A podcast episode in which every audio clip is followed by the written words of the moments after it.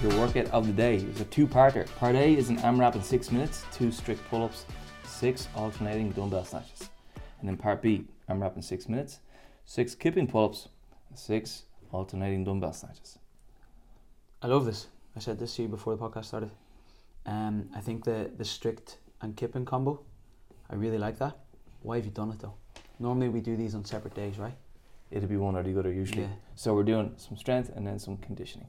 Oh. So the kip really helps us with some momentum for the pull-ups, Mhm. which means we can get more volume done. So we're kind of conditioning the pattern to be able to do a higher volume Yeah. because of more full body movement. The strict ones just build a strict strength.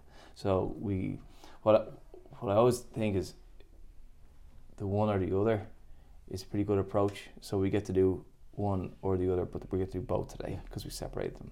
We've put them together with the dumbbell snatches because they are a movement that will also tax the grip a little bit and it will also just get our overall conditioning up. It's really something to do in between the pull ups. You look at it that way. Yeah. I was wondering why the reps were so small there. So they're not to be heavy or anything. It's just Kind of heavy, kind of heavy. Kinda heavy. Yeah, so I, I don't want them to be like like a nothing thing. There's only six of them because you do need a little bit of a gap between. So if I'm doing class with Jose, he shouldn't be using the 22 and a half. he should use the thirty. use the 30. He should, yeah, Definitely. yeah. You now, on the other hand, 15, strip it all back. Uh, something else in this workout, like six minutes and then two and six or six and six. There's obviously going to be a lot of transitions going on there. name of the workout is Lost in Transition.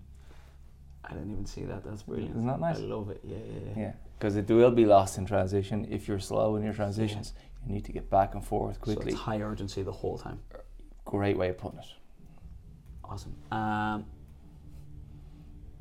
how should it feel? Like in you know that in the workout, you know, six minute AMRAP, you're four minutes in, there's two minutes left. Should I be breathing heavy, locally muscular, fatigued? My biceps are like what? Where should I be? Yes, all of that, and, and instead of And then some.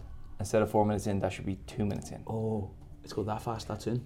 Yeah, because I think two minutes in, you'll realize, oh, I have loads of rounds done, I still have four more minutes to go.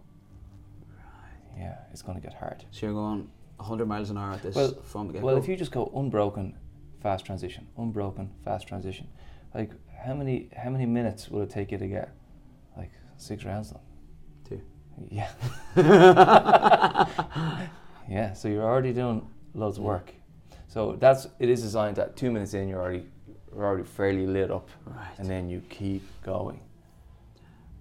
When it comes to the kip and pull ups, then having done all the strict and done high intensity, is the goal to try and do them unbroken and stay hanging in there, or Definitely try. no tactical breaking it up?